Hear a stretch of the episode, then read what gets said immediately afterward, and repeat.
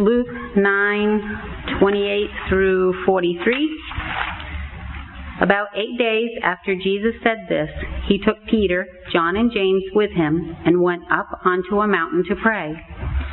As he was praying, the appearance of his face changed, and his clothes became as bright as a flash of lightning. Two men, Moses and Elijah, appeared in glorious splendor, talking with Jesus. They spoke about his departure, which he was about to bring to fulfillment at Jerusalem. Peter and his companions were very sleepy, but when they became fully awake, they saw his glory and the two men standing with him. As the men were leaving Jesus, Peter said to him, Master, it is good for us to be here. Let us put up three shelters one for you, one for Moses, and one for Elijah. He did not know what he was saying. While he was speaking, a cloud appeared and enveloped them, and they were afraid as they entered the cloud. A voice came from the cloud saying, This is my son, whom I have chosen. Listen to him. When the voice had spoken, they found that Jesus was alone. The disciples kept this to themselves and told no one at that time what they had seen. The next day, when they came down from the mountain, a large crowd met him. A man in the crowd called out, Teacher, I beg you to look at my son, for he is my only child. A spirit seizes him and he suddenly screams. It throws him into convulsions so that he foams at the mouth. It scarcely ever leaves him and is destroying him. I begged your disciples to drive it out, but they could not. Oh, unbelieving and perverse generation, Jesus replied, How long shall I stay with you and put up with you? Bring your son here. Even while the boy was coming, the demon threw him to the ground in a convulsion. But Jesus rebuked the evil spirit, healed the boy, and gave him back to his father. And they were all amazed at the greatness of God.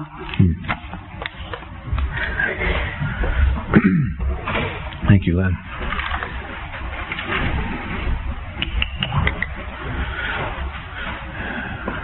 I like to talk a lot about, not a lot about, but I like to mention Disney movies quite a bit in my uh, my messages. Y'all probably noticed this is a recurring theme, and uh, a lot of that simply because we watch quite a few with our kids. And uh, recently we pulled out one we hadn't seen in quite a while um, called Tangled. Maybe y'all seen this one, and uh, my kids seem to enjoy it rather much. But uh, there's a scene in this movie where a fugitive who's on the run from the king's guard because uh, he's stolen the crown. Somehow he snuck into the castle and stole this, you know, crown filled with jewels. And he's running, running out, and he's getting into the woods. And as he's into the woods, you know, horses are chasing him, and all his guards are chasing him.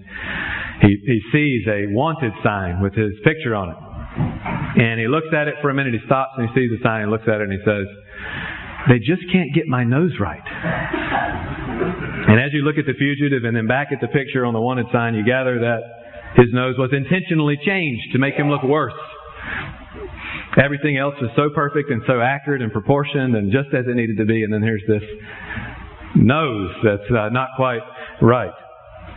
I guess maybe it was the king's way of poking fun at the fugitive or getting a little dig in or something.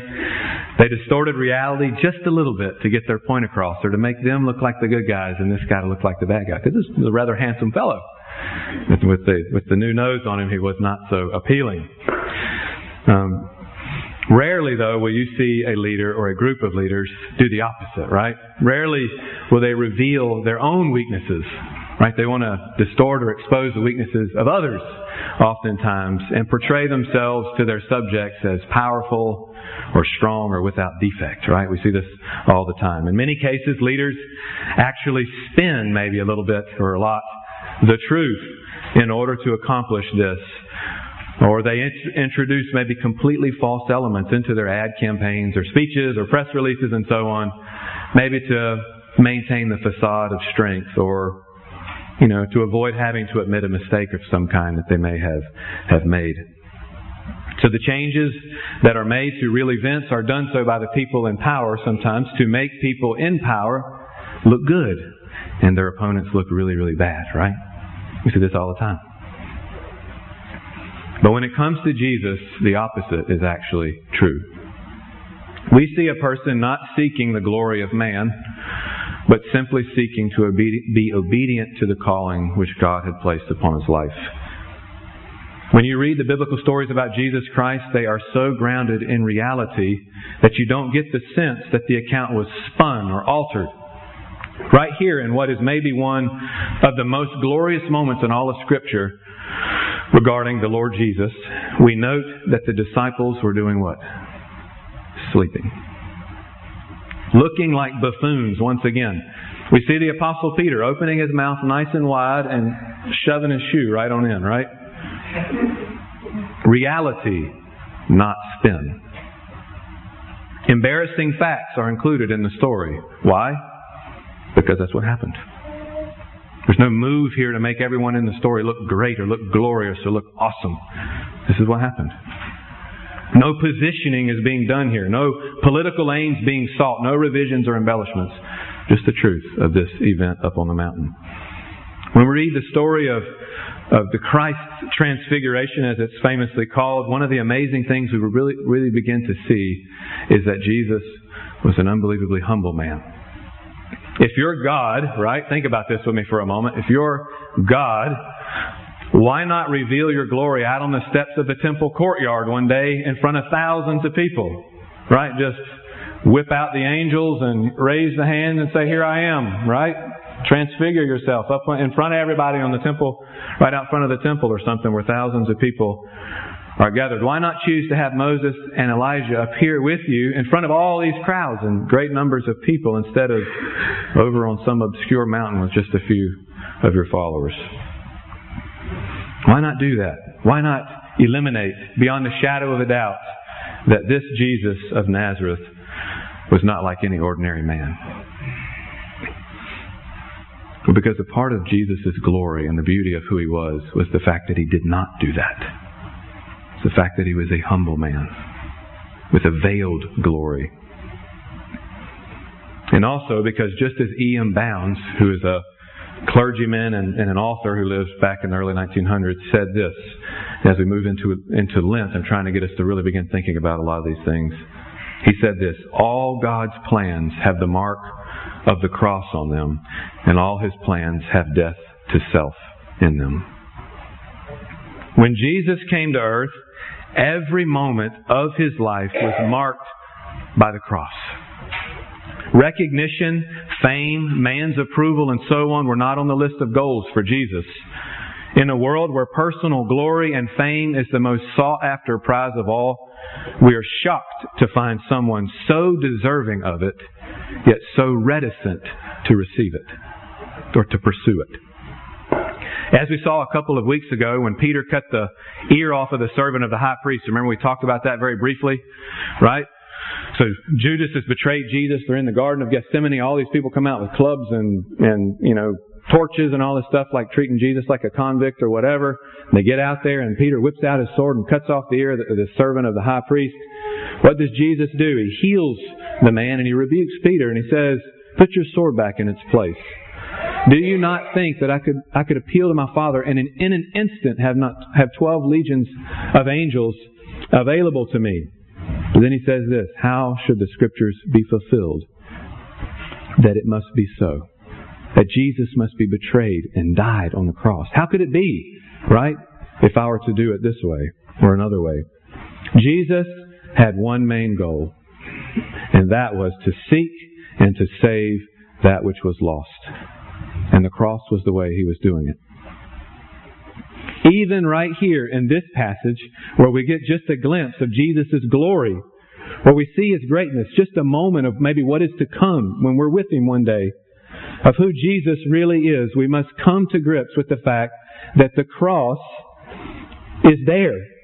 We must come to grips with the reality that you cannot follow Jesus any other way but on the Calvary Road. That is where Jesus went, and that's where we're called to go. So if you look at the paragraph just before our passage today, I want you to do that if you have your Bible open and you want to follow along. Sorry, this thing keeps moving around on me. You see clearly in verses 22 through 24 there, right before our passage today, I can't get this thing right. I'm sorry. It Moves around on me too much. He says this, the Son of Man must suffer many things and be rejected by the elders, the chief priests, and the teachers of the law, and he must be killed and on the third day be raised to life. Then he said to them all, Whoever wants to be my disciple must deny himself, take up their cross daily, and follow me. For whoever wants to save their life will lose it, but whoever loses their life for me will save it. That's right before our passage today. Jesus knew that he came to die, and he knew that his followers must do the same. Even immediately following our passage, too. Look on the back end of our passage, right? What do you see in verses 43 and 40, uh, 44 if you read with me? And they were all amazed at the greatness of God. While everyone was marveling at all that Jesus did, speaking maybe specifically in this instance of, of his uh, delivering or casting out this demon of this young boy, they were marveling. And Jesus turned to his disciples and said, as if to sort of say, it's not about that stuff, guys. He said to them, listen carefully to what I am about to tell you. So he kind of pulls in and he says, listen, don't get caught up in all this stuff. Though this stuff is good, don't miss the point. He says, the Son of Man is going to be delivered into the hands of men. So our passage today is sandwiched in between these two moments when Jesus conveys in no uncertain terms that he's going to be betrayed by men and die. Maybe Luke is trying to shed some light, right, on the meaning of, of this moment on the, on the mountaintop where Jesus is transfigured there with the disciples. Maybe he's trying to say, hey, this is a glorious moment and a great moment and all the light and all the glory of God and all that there. That's awesome stuff, but don't miss what's going on here. Don't miss what we, what the core of what's happening here, the message that Jesus wants to convey to us. That's what I want to do now is try and unpack a little bit of this for you as we as we go through the passage. So let's take a little bit of a deeper look and see what treasures might be here in this very interesting passage or text for us this morning. But right away, as we begin to get into our passage, what do we see? We see some very interesting things happening, do we not? While they were praying, the text says what? The appearance of Jesus' face was altered, uh, or it changed, and his clothes became as bright as a flash of lightning, it says. This is kind of otherworldly sort of stuff, ethereal kind of stuff, like what's, what's this all about, right? Literally, Luke writes in the original, in the original Greek it says, the appearance of his face was other. Matthew, in his account of the Transfiguration, writes that Jesus' face shone as the sun. And while we can't really imagine what is going on here, it's hard to really understand this, is it not? One scholar puts it this way, and he puts it pretty well, I think. He says, The point of these descriptions is that Jesus was physically transformed into a radiant figure whose brilliance extended even to his clothes. So somehow Jesus is altered in this supernatural, glorious way that's hard for us to really imagine or comprehend, and even his clothes were shining radiantly as this happened. Well, if you're a reader of the Old Testament, right? Which hopefully many of you in here are. I've heard a lot of the stories in the Old Testament. You can't but help maybe draw comparisons between this event and the one I mentioned to the children a minute ago, right? In the children's message, where Moses is up on the mountaintop, and what happens? He gets those tablets that second time. It comes down, and his face is shining like the sun, right? Whether or not Luke intends there to be a connection between this event and that one, I don't know. It's not real entire, it's not entirely clear, but we do find in verse 30 what happens two figures appear right there with the Lord Jesus. And who's one of them? Moses. It says in verse 30, two men, Moses and Elijah, appeared in glorious splendor talking with Jesus. They too seem to be maybe shining in some way in glorious splendor, it says. What is the significance of Moses and Elijah appearing here with Jesus? What's the point? That why, why did all of this happen? Well, one seasoned pastor and, and writer puts it this way, and again, he puts it so well, I'm just going to read his uh, sort of little piece on this that I think puts it very well. He says, It was no accident that Moses and Elijah were the men who appeared to Jesus, because together they represent the entire Old Testament. Moses was the hero of the Exodus, the man who led Israel out of Egypt. He was famous for giving God's people the Ten Commandments, which he wrote on stone tablets and brought down from the mountain. Moses stood for the law. Elijah stood for the prophets. After Moses, Moses, he was one of the greatest prophets in the Old Testament. Elijah raised the dead. He shut the rain up in heaven as judgment for Israel's sin for over three years. He prayed down fire to defeat the prophets of Baal. He didn't even die, but was carried up to heaven in a chariot of fire. God promised, furthermore, that one day Elijah would return. And people thought that Jesus was this Elijah. Do y'all remember those passages? Are you, are, the, are you Elijah? People would ask him. Therefore, people looked to him as their once and future prophet. In those days, people referred to the Old Testament as the law and the prophets, or sometimes as the law, the prophets, and the writings. And together, Moses and Elijah stood for the whole thing. They represented all that God had done before and revealed himself um, before in the Old Testament. So they represented all of the Old Testament. But what's the connection with Jesus here? We've been saying this for quite a while. Y'all have heard me say this a thousand times, so it's not going to be new, at least for you guys this last couple of years with me. The implication seems to be that Jesus came to fulfill the whole Old Testament. The law and the prophets, that he was the arrival of everything promised in the ancient scriptures. But let's keep this straight, okay? Let me give you a little illustration that will help you keep the, keep it straight. It's something I don't think that Luke is doing here. Luke, I don't think is lining up kind of like his all-star crew here, right? He's not giving you a snapshot of God's Hall of Fame or something like that, okay? So earlier this year, those of you who are sports buffs uh, saw the, the voting go on for the um, the Baseball Hall of Fame, and Ken Griffey Jr. and Mike Piazza were elected into the Baseball Hall of Fame. And this was special this year because Griffey Jr. received the highest percentage of votes in history, like over 99% of, uh, of folks, I guess, who filled out the ballots or whatever. I don't know exactly how the process works. Voted Griffey in. You have to get 75%, I think, or higher to get in to the Hall of Fame. But Luke is not trying to say to us, okay, look, Jesus is, is like a Griffey Jr. here. Right, right alongside of Elijah and right alongside of Moses. He's going to be on, in, on the wall in God's spiritual hall of fame or something, so you better be sure to vote for him when the time comes. Right, I don't think Luke is, is doing it in, in that kind of way. It's not like that. Luke is not comparing Jesus to these men. Why not? Why do you suggest so? Well, I think if you look at the next verse, verse 31, we begin to see that, that something else is going on here, okay? It says this, they spoke about his departure when he was about to bring to fulfillment, which he was about to bring to fulfillment at Jerusalem. So Moses and Elijah are sitting there, they're talking with Jesus. They're not just hanging out. They didn't pull out the selfie stick, right, and say, hey, Jesus, let's get one real quick, brother, right? Let's come over here in front of this olive tree and, you know, that'll look real good. Have you uh, in the picture here with me and hang it on my wall up in, up in heaven or whatever. They're not, it's not that sort of thing, right? It's not, they're not building a political alliance or connection or something like that. There's something much more going on here, right? They're having a discussion. And we gather that it's significant, right? But what on earth are they talking about?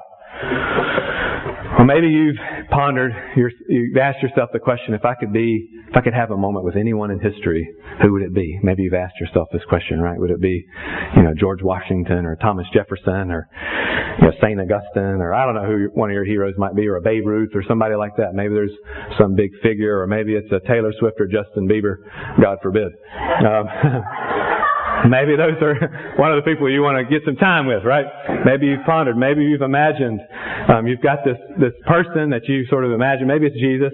I, I hope for some of you it'd be Jesus. Maybe you had this moment, and um, you've got to pick a topic. You've got a few minutes, right, in person with this with this individual, and you've got to pick a topic. What do you choose? What do you pick? Who is it, and what do you choose? Well, Moses and Elijah are there with Jesus, and they're talking about his departure. His departure. Of all the things, that is what's mentioned. Maybe they had a longer discussion. Maybe there was other topic. I don't know. But this is the one that we know about. This is the one that's mentioned. Why this one? And what is it referring to? Well, the Greek word here is very uncommon. Okay, and I'm going to try and open this up a little bit for us. Sometimes the Greek word here is used to refer to someone's death. So if you were to flip over to 2 Peter chapter 1 verse 15, you'd read this, and I will make every effort to see that after my departure you will always be able to remember these things. Peter's referring to his death. To his death. So the word that's used here in Luke 9 is an uncommon word, sometimes used of one's death. But there's a more straightforward Greek term, a much more common Greek term, that Luke could have used for death. One that is used well over a hundred times actually in the New Testament and mostly of the death of Jesus. Why does Luke not use that one? Why does he use this more uncommon one? chooses a very rare one. And think about this. Luke chooses this very rare word to convey what was happening in this discussion with Moses and Elijah. That's the context. He's there with Moses and Elijah. Well, the Greek word that, you, that Luke uses here for departure, interestingly, is the word exodus. Coincidence? That in this glorious moment when Jesus is talking on the mountaintop with Moses, the great deliverer out of bondage to Egypt, the one who led them through the wilderness into the promised land in an event known as the Exodus, that the Greek word used here is Exodus. It would be hard to fathom that this is a mere coincidence. Moses and Elijah wanted to know about this greater exodus that was about to be accomplished, as our text says, in Jerusalem, which was where Jesus was crucified. Beyond the shadow of a doubt, these men are referring to Jesus' death on the cross. Everything here points in that direction. As we've seen from Jesus' own words right before this event and right after this event, he's warning his disciples, I'm going to die, guys. I'm going to be, I'm going to be betrayed. The Son of Man's going to be delivered. I'm going to die and I'm going to rise again. Moses and Elijah are eager to know about these things that are about to happen.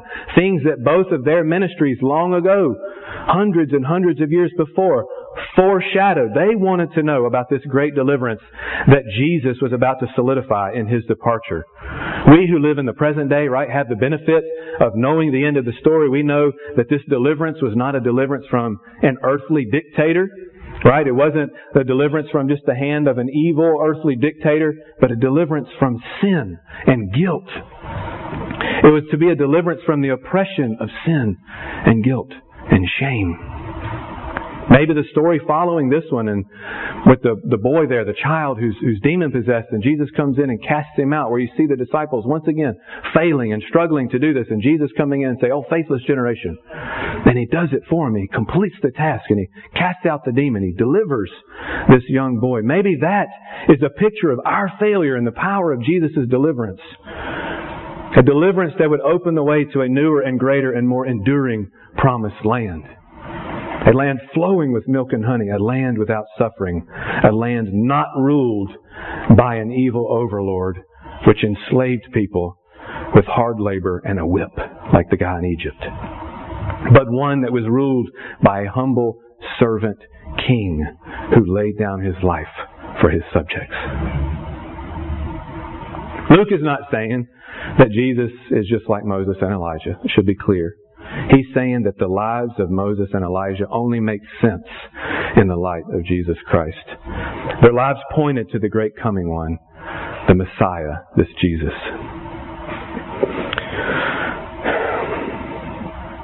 But what comes before spring?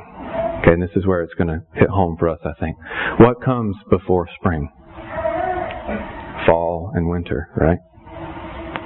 I was talking with someone recently here at the church um, who I think um, was right when he suggested to me that maybe the spring and summers here in Vermont are what they are. They're so amazing and so lush and so rich and dense and fruitful because the winter is so harsh. Generally, this year, obviously, not so much. maybe God is teaching us something through nature's patterns and seasons.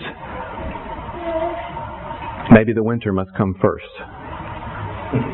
Moses and the Israelites, after their liberation from Egypt, think about this with me again, Moses and Elijah here in the passage, after their liberation from Egypt, still had to do what? They had to go through the desert. They had to go through the wilderness. For 40 years they wandered in part because of their disobedience, but also arguably in part to prepare them for the glory of the promised land. Before the promised land came the wilderness. And the same for Elijah. Before Elijah mightily defeated the prophets of Baal, if you go back, please do. If you haven't read any of these stories, go home and read about uh, read about the powerful ministry of Elijah. Okay, you can find him if you've got a Bible with the concordance in the back. Flip and look for Elijah. He's all over the place. I think it's in like First and Second Kings where you'll find a lot about Elijah. But before Elijah had mightily defeated, right, the prophets of Baal on Mount Carmel in this amazing display, or before Elijah was taken up in a chariot of fire, right, without seeing death, he lived outside of Israel for a fairly long time during a severe drought in Sidon, which was the homeland of evil Queen Jezebel, right? And a place of Baal worshippers in Lebanon. Right? Elijah knew the wilderness. He knew the droughts. He knew what it was like to live in a place uh, that was not so uh, welcoming to people like him.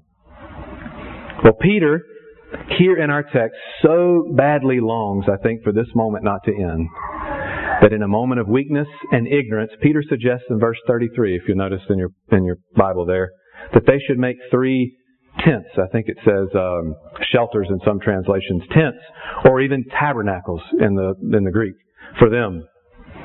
Maybe these would have been like the little tents that the Israelites set up for the Feast of Tabernacles.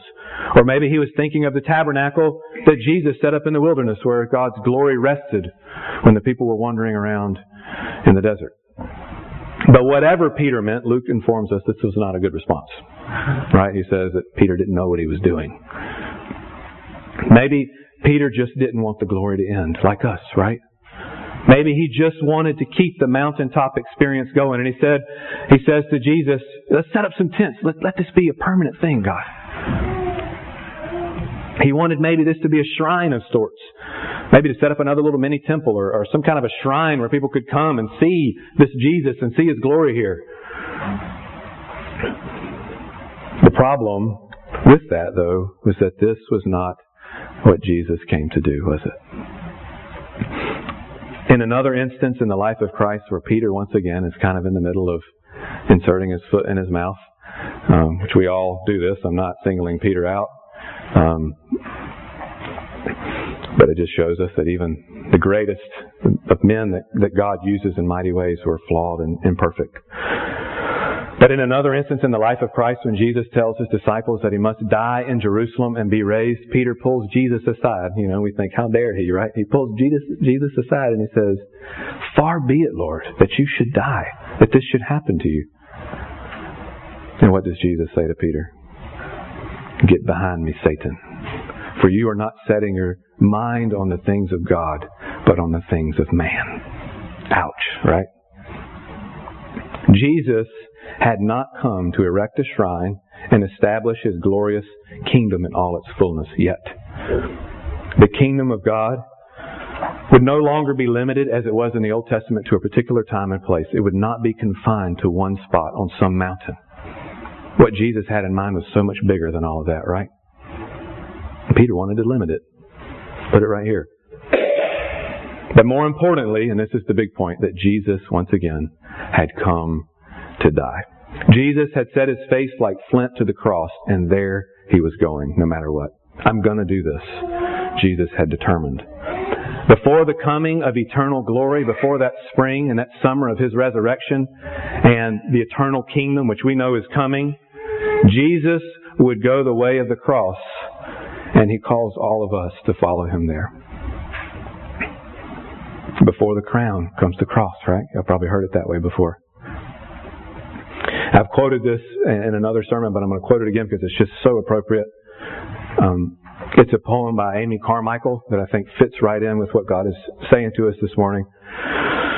Amy Carmichael is um, maybe more so Megan, but definitely one of me and Megan's heroes, and we named our second daughter after her, um, Amma, which was uh, the word mother in the Indian language. The, the people she served in India as a missionary uh, called her um, Amma, which in Tamil, which meant mother.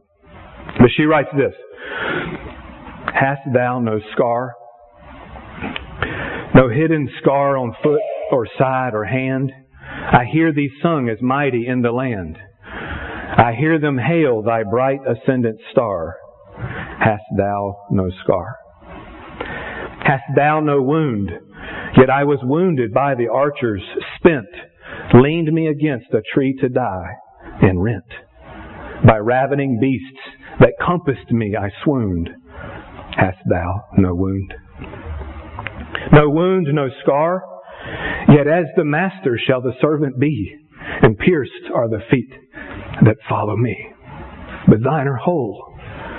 Can he have followed far who hast no wound or scar? This is the way. It's the hard way, but it's the good way. The way through the deep and the often dark forest of self denial, through the fire and through the water, and through hardship, but it's the way that leads out to a broad place, a place of blessing, a good place, a place of eternal life in Jesus Christ. So as we approach Lent, uh, I want you to ponder one idea with me. This is the idea I was trying, fumbling through it to convey to, to the children and to you this morning. Maybe what the world has sold to us is a lie. Maybe the mantra that we hear everywhere on television and in music and on the radio and out in the streets here and with our friends and everywhere that real satisfying life can only be found if you are true to yourself and pursue your dreams and your desires and your wants and your goals and your passions and be the person that you want to be, maybe that's a lie. Maybe, in fact, the exact opposite is true. Maybe life is not found in self or in the pretty things, but in denying self in running a thousand miles an hour away from your natural inclinations and desires and dreams and embracing God's vision for your life. A life of service and devotion, not to yourself, but to others, to God and to others. A life committed to putting yourself second, or even last in many cases. Why do I say this? Because this was the way that Jesus chose. Even in this moment of glory on the Mount of Transfiguration, what is the topic of conversation? I'm going to die. I'm going to die. I'm going to humble myself. It's not about all this glory. Eventually that's coming and it will be all about that. But right now, it's the way of the cross. This was the way Jesus chose, and He shows us that this is the way to life, to real and enduring satisfaction. Looking away from self, looking up to God, embracing the cross, carrying your cross, and following after Jesus. So I plead with you this morning don't listen to the lie of the world. Listen to the voice of the Father here in this text. What's it say right there? It says, the clouds came round and they got anxious, right? What's happening? Probably like Moses up on the mountain, the people, when the Mount Sinai was trembling and they was given the law, right? What's it say? The Father says, this is my chosen one. Listen to him. In other words, Peter, stop talking so much, right? Stop presenting your own ideas and listen to the Lord. Listen to what my son has to say. So stop listening to the lies and listen to the son, what he says. And he says, take up your cross and follow me and you will have life.